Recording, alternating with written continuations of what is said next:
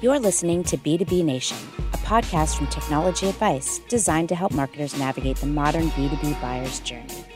Here's your host, Mike Pastor.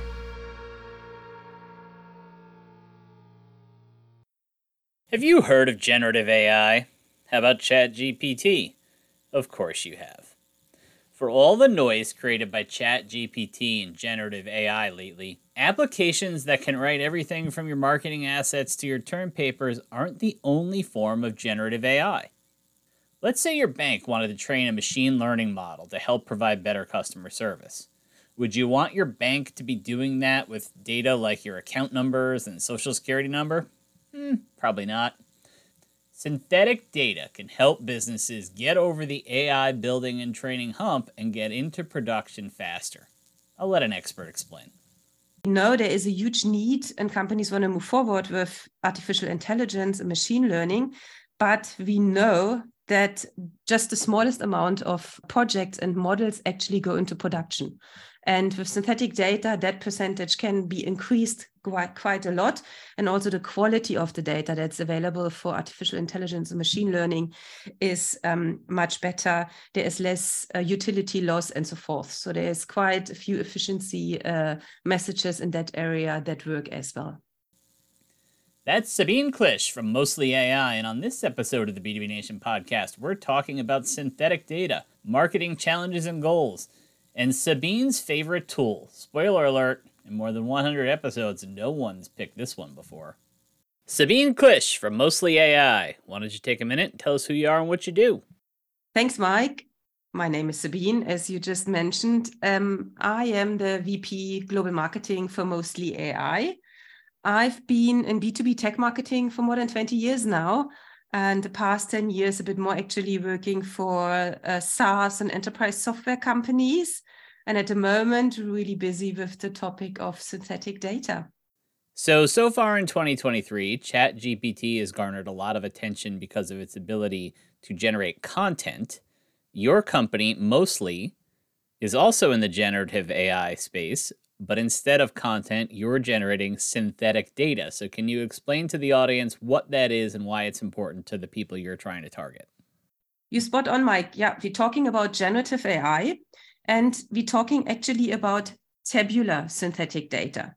So, like ChatGPT um, works with the content. It's uh, been the, the AI has been trained on the content out there. So the same applies to our platform. We train the AI on existing data sets. In the case of our platform, it is usually customer data of our customers on premise.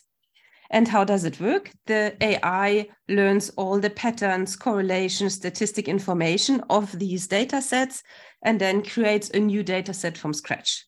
So the AI generated data set looks like the original and has as many details but it's 100% privacy safe. So you can't relate back to any personal data points. So it's compliant with CCPA, with GDPR. It's also up to 99% accurate. So to relate back to ChatGPT, it is kind of like a little bit of a, your own ChatGPT for your business based on your customer data. So now you ask also, why is that important? And I mentioned to one point already, this is data privacy. The other aspect is data accessibility and data volume. Together with, um, I think, security and complexity, these are the main barriers today for AI or machine learning implementations that poses huge challenges.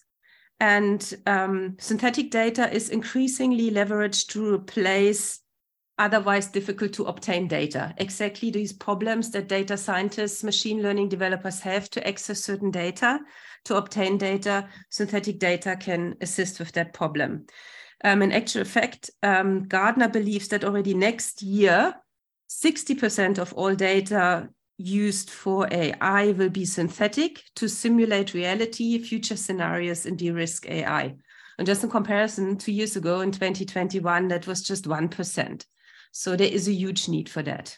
So, what is the most effective message for your potential customers? You mentioned security and compliance and the alphabet soup of regulations that everybody's got to follow.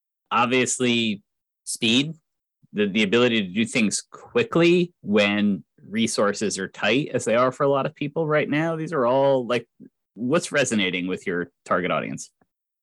Yeah, you're right. Speed is one point, and in our point, it relates to reducing the time to data. Um, at the moment, as you know, um, in the in the economic environment that we have, um, everyone is looking at efficiency, absolutely, and reducing the time to data is um, a big point. But not only that, um, it's the move to data centric organizations that's taking place, and every business looks at that. And there are a few aspects that are very closely related to those messaging. Um, in our case, it's often data dem- democratization, which is a very strong argument, like synthetic data sandboxes, really to bring out the innovation part and proactively making these synthetic data sets available across organizations what in the past was not possible. This is definitely one of the uh, things um, that gets our customers excited. And with that, hand in hand goes data sharing. Because, for instance, um, of privacy, re- privacy regulations, um, um, there was or there's still big limitations. And now with synthetic data, it's possible to share data um, offshore teams um, within global organizations, even beyond borders of um, organizations. Um, another point um, that comes with the privacy aspect is data anonymization.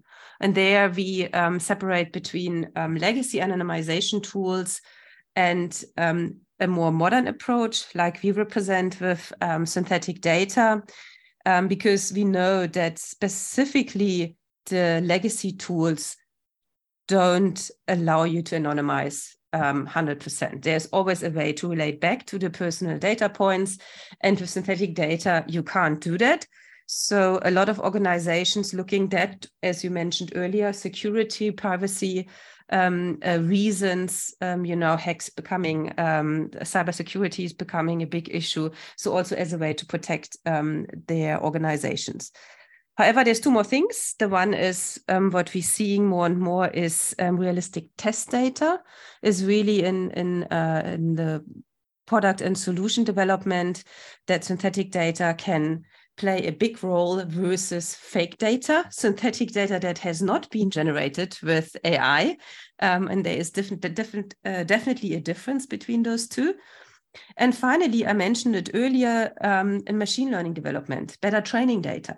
Um, we know there is a huge need and companies want to move forward with artificial intelligence and machine learning, but we know that just the smallest amount of projects and models actually go into production. And with synthetic data, that percentage can be increased quite, quite a lot. And also the quality of the data that's available for artificial intelligence and machine learning is um, much better. There is less uh, utility loss and so forth. So there's quite a few efficiency uh, messages in that area that work as well. You mentioned the the Gartner prediction, right, and the the mm-hmm. tremendous mm-hmm. opportunity and, and growth potential in this space. So, what are your goals for you and your team in, in 2023? We're less than one quarter into the year right now. Where are you hoping to be when we're looking to flip the calendar to 2024? Of course, in 2023, um, a lot of people look at resources, look at budget um, because of the economic climate but for us as a startup or scale up that's normal. We um, we we do that anyway. For us it's really the growth and the increase in revenue. Nevertheless we have very aggressive goals. Um, we want to continue to grow. And uh, in our case it's um, how we can increase obviously the user of our platform. I mentioned our um, customer our customer solution is an on-premise uh, uh, solution um, due to the fact that our customers deal with um, privacy-sensitive data. However, we do have a free freemium version um, for people to just get acquainted to the topic and play around with it. So both for us, the freemium user acquisition as well as customer acquisition are in the center of, of the activities. But at the same time, to continue um, to create awareness for synthetic data and educate the market um, about AI generated synthetic data. And that's why I said, obviously, ChatGPT helped us a lot because all of a sudden everyone talks about generative AI and people take the time um, to play around with it. Um, that gives us a huge boost that we can build on and that works um, very uh, well for us because our vision is really that um, we can empower all people out there to build as we say, a smarter and fairer future together, and that everyone can benefit from data. And we really believe with synthetic data that present much less risk for the privacy and security re reasons. Uh, there are much more opportunities in the future, and that is kind of part, the second part of of our goals to continue that journey. What do you expect are going to be the biggest challenges in 2023? The things you're going to have to overcome to get you there? That's a good question, Mike. Very good question. Um, of course, we feel in some parts the tense economic climate. And as I mentioned, we want to continue grow our business, grow the revenue, and we uh, have the majority of our customers in uh, the banking, insurance, healthcare sector. The banking and, and healthcare sectors are also uh, at the moment the two industry sectors that lead the way when it comes to um, applying synthetic data, introducing them to the business. And um, we we will see how the year plays out in those sectors. At the moment, um, we still very very optimistic. Um, on the other hand, um, and I think um, you might have talked about that in your podcast.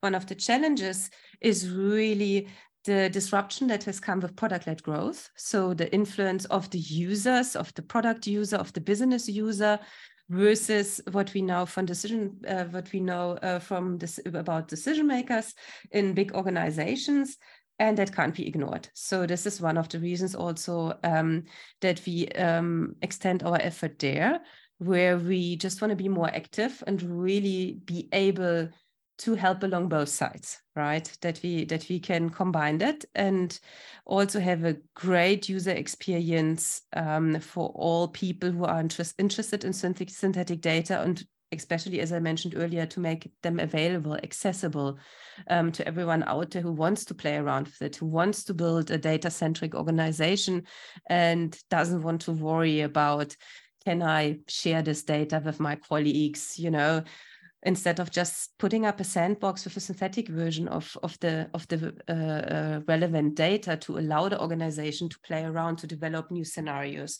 to simulate, to rebalance data and whatever is possible. So to, to, to balance those two out is definitely one of the challenges. And other than that, I think just storming ahead. I think uh, so many people have played around with ChatGPT mm. business users tech leaders the, the, like everyone. Yeah. It's sort of it's good for people in your situation i would think because you're you're suddenly not as foreign or mysterious i think as you maybe were before ChatGPT came along. Yes and you're absolutely uh, right there mike. Uh, as i mentioned a big part of our role in marketing is still the educational a bit and as you know, when it comes to artificial intelligence, and even now with ChatGPT, there are lots of concerns about the black box and what happens inside and how can, that can be regulated. So, um, part of our marketing has always been and will continue to be um, to get involved where we can with that educational and awareness bit, but also to get involved with um, the development of um, the regulations, right? To see um, synthetic data, for instance, can can really help a lot um, when, when it comes to transparent and responsible AI. There are different terms for that. Um, we can get involved there. So it's not only that we can say, hey guys, that's how generative AI um, works, we can, with, through synthetic data, we can kind of make available information about how AI works and, and how it can become more transparent. And um, that is something that we that we drive. Um, uh, that we drive in the marketplace, that we drive drive with regulators, that we drive on at conferences and so forth. But yeah, other than that, it is it's fantastic, and we love it absolutely. How all of a sudden everyone is open to that topic. That is, it's really it is also so much fun, and that's all what we want, right? We want to have fun while we work. It's it's always nice when the market sort of comes to you we put so much into effort yeah. in trying to get in front of people and then suddenly the people are coming in our direction and you're like yes this is yeah. it's is a lot of luck, but when it happens, it's it's really it's a really good thing. It is absolutely, and at the moment, yeah, we all really enjoying it. We didn't enjoyed it before, but at the moment, it's particularly fun, fun, and also to see the different applications of generative AI. You know, you must just have a look at um, at the moment all those overviews when you see um, I don't know certain parts of the data and tech landscape where they look at who are the players in generative AI, who are the players in data. And it is fantastic to see what happens in that area, how many clever people and how many amazing businesses um, come up and and get established. And it is it is really a very exciting part of the tech world at the moment. All right. The question we asked just about everybody on B2B Nation What is your favorite tool to use? And our rules here are you can't say Mostly AI or its tools that you're marketing, and you can't say your phone unless you cite a specific app. None of us are of any use to anybody without our phones today. So, what is that tool? What is that tool you, for you? You know what? At the moment, my favorite tool is my backpack because it's my mobile office. It is really like that. Uh, so, I'm someone who who lives and works in different places. Um, I must say mostly AI because we are a remote only organization. So it is very common to pack up and work from a different place. And I love my backpack. I love my backpack and um, everything is in one place from my podcast microphone, my laptop, my charger, my um, my backup headset. Everything is there and I can travel the world and work from anywhere.